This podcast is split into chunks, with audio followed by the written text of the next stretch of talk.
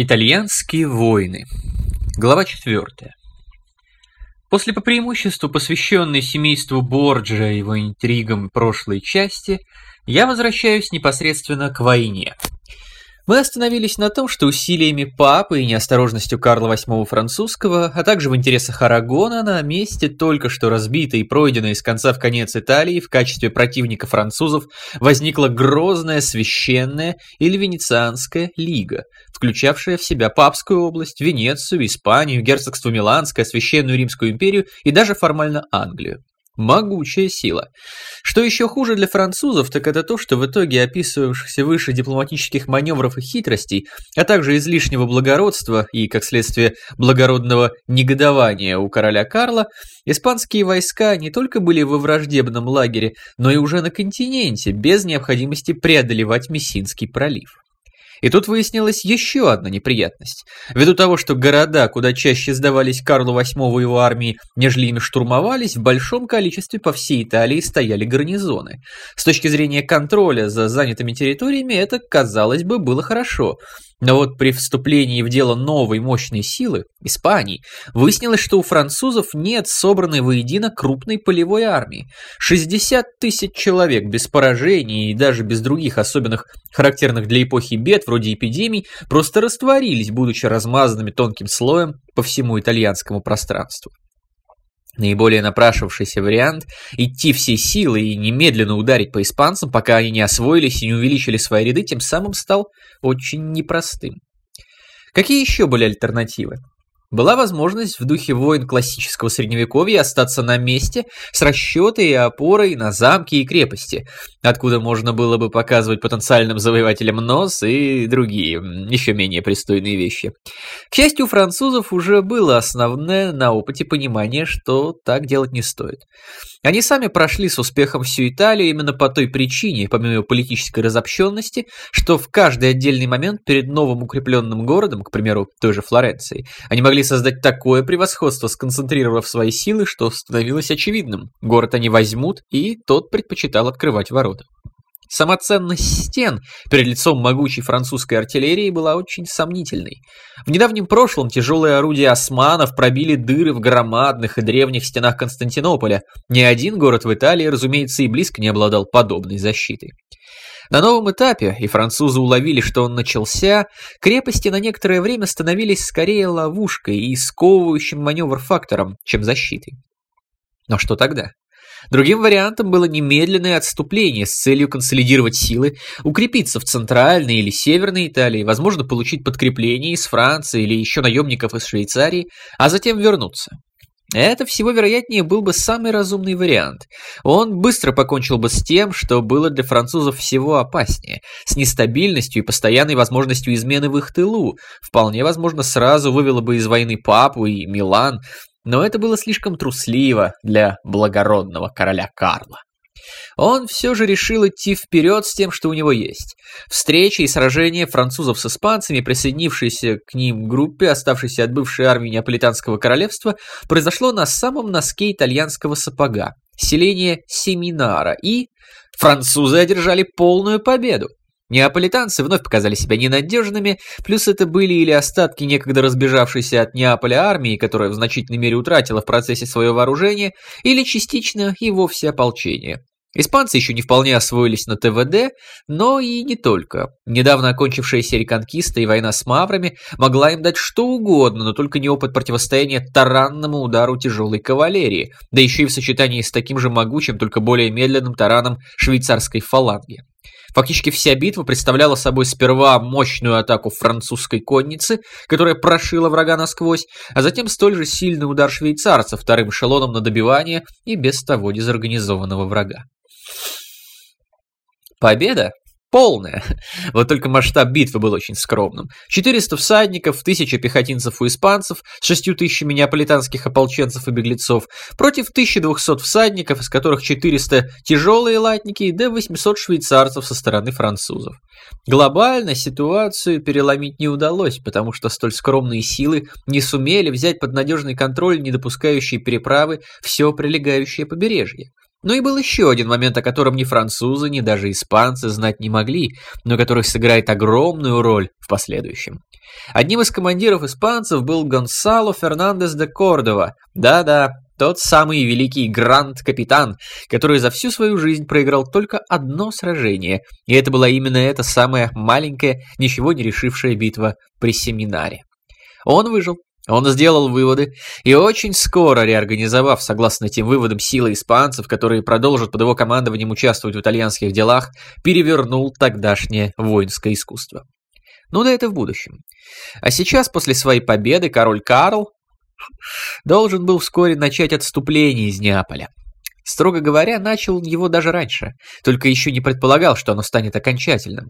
Битва при Семинаре произошла 28 июня 1495 а Карл с примерно 10 тысячами человек изначально двинулся на Рим, покорить и покарать папу Александра VI.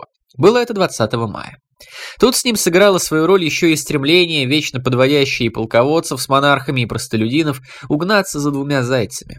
Он шел так, чтобы при случае иметь возможность помочь Неаполю и гарнизону, который он оставил, или даже тем силам, которые пошли в атаку на испанцев. Когда выяснилось, что победа одержана, сомнений стало еще больше, а двигаться он стал еще медленнее. И кончилось это тем, что только и могло произойти. Ни одного зайца он не поймал. Победа над испанцами была не окончательной, угроза с их стороны не снята. Он был все еще слишком далеко, чтобы решительно поддержать тех, кто принес успех при семинаре. В то же время, пока он шел и сомневался, венецианцы и папа в лучших итальянских традициях наняли за 44 тысячи золотых дукатов маркиза Мантуи, который на самом деле был самым настоящим кондотьером.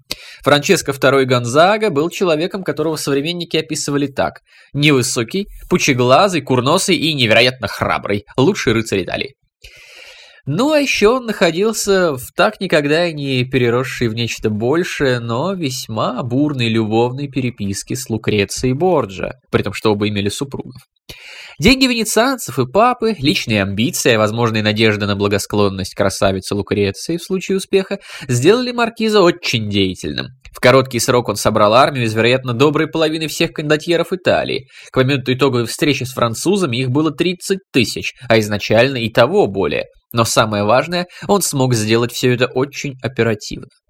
Положение, которое стратегически занимала армия Гонзаги, было весьма выгодным.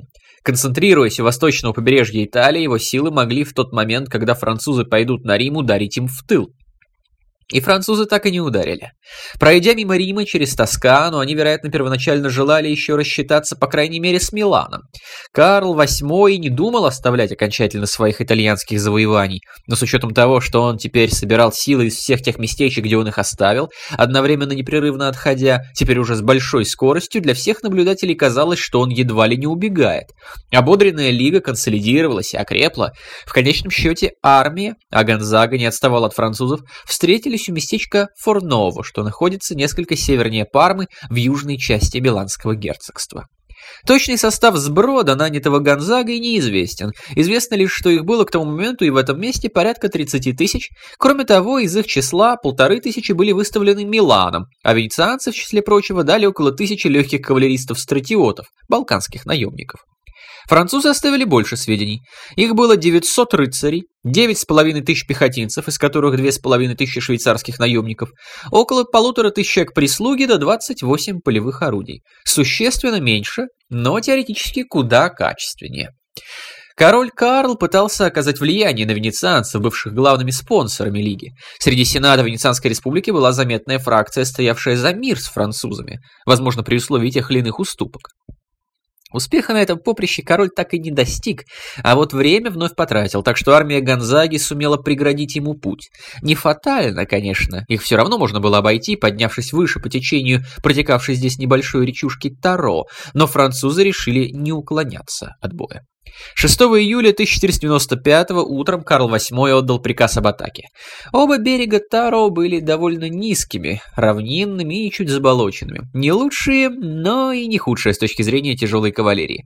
Итальянские силы были разделены на пять крупных отрядов. Авангард итальянской армии состоял из 700 пехотинцев и 3000 легкой кавалерии. Ядро авангарда составляли 400 воинов во главе с самим Франческо Гонзагой, который встал там для лучшего обзора и поддержки репутации отчаянного храбреца. Лагерь защищал отряд венецианцев под командованием Карло де Мелиты. Отслужив мессу, войска во главе с королем Франции двинулись к переправе. Итальянские командиры, среди которых не было единодушия, созвали военный совет. Тем временем началась короткая артиллерийская перестрелка. На военном совете итальянские командиры спешно одобрили новый план сражения, составленный дядей Франческо Гонзага Ридольфом. Главная суть нового плана была не дурна и состояла в том, что вместо более или менее пассивного ожидания в обороне, по которой неизбежно нанесут страшный удар французские латники, силы Лиги должны были небольшим отрядом завязать бой с напирающим врагом непосредственно на переправе. Этот контрудар для его участников не мог иметь шансов на победу, но тормозил каток рыцарей, а другой, более мощный отряд Лиги бил им во фланг. В итоге армия была разделена на 9 линий. На левом фланге находились главные силы графа Каяццо, 400 миланских тяжелых кавалеристов и 2000 пехотинцев. В их задачу входил отвлекающий маневр с целью сковать, насколько возможно, крупный французский авангард, в то время как итальянский центр, 492 всадника и 600 конных арбалетчиков, должен был, переправившись через реку, в лоб атаковать слабый французский центр и опрокинуть его. С фланга Каяццо поддерживала группа из 180 болонских всадников рыцаря Джованни Бентивольо. В случае необходимости атаку итальянского центра мог поддержать кавалерийский резерв. 487 всадников. На левом крыле находилась элита венецианской армии, 352 тяжелых кавалериста. Между центром и силами левого фланга также располагался отряд пехотинцев. Планировалось также нанесение удара силами отряда из 600 стратиотов, 200 легких кавалеристов и 600 конных арбалетчиков. Французы, однако, подходили не спеша. После непродолжительной канонады, длившейся около четверти часа, итальянцы нанесли фланговый удар по французскому центру. Завязался бой, и король вынужден был послать подкрепление. Итальянцы не выдержали напора и отступили, однако выполнили свою главную задачу. Силы французского центра и авангарда были разъединены и не могли прийти на помощь друг другу. Новый удар должен был стать решающим. Но тут случилось непредвиденное. Стратиоты, потерявшие двух командиров, сперва разбежались, а потом, утратив связь с основными силами и планом, внезапно налетели на обоз французской армии. Защитники обоза, по сути свои не воины, а слуги, плохо организованные и лишенные всякой дисциплины, после непродолжительной схватки ретировались, и огромные богатства, награбленное добро и трофеи достались противнику. С этого момента среди итальянцев царили шапкозакидательские настроения, а главное, обоз манил все новых и новых наемников как магнит. Удар, который возглавил сам Гонзага с дядей, решающий и главный, потерял всякий элемент внезапности, когда отдельные наемники струйкой стали переправляться через реку и быстро-быстро продвигаться к обозу. Дисциплина упала. Вдобавок ко всему, течение реки внезапно усилилось вследствие прошедших выше по течению дождей. Вместо стремительного броска итальянцы медленно перетекали через реку, и французы сумели среагировать и собраться. Начался встречный бой, где на левом фланге французов итальянцы смогли прорвать строй врага. Вскоре последовал ответный удар французов по правому флангу атакующих. В битве принял участие и сам король Карл в обычном доспехе, сняв все знаки, указывающие на королевское достоинство. В ожесточенном бою погиб автор плана битвы Ридольфо Гонзага.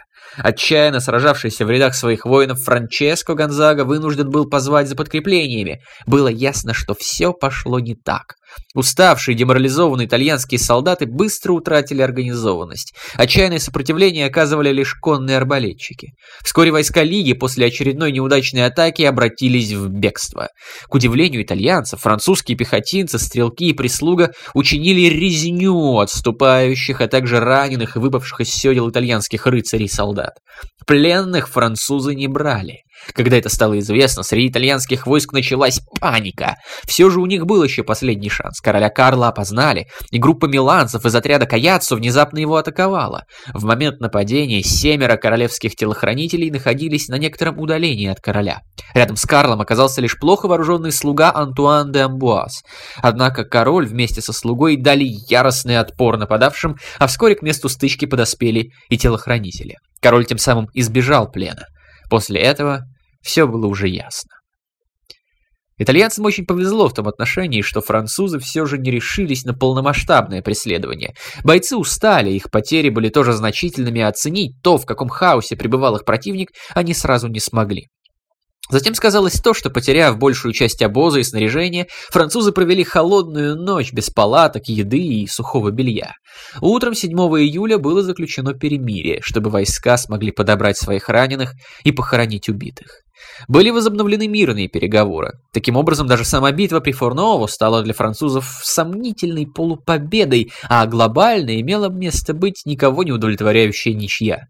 Вскоре после сражения французский флот потерпел поражение от сил Лиги в районе Генуи. Возможности по снабжению и подвозу морем резко ослабли. Риски все же в какой-то момент оказаться закупоренными и разгромленными в Италии стали для французов очень велики. Даже Карл VIII понимал это, тем более что армия Гонзаги все быстрее приходила в себя.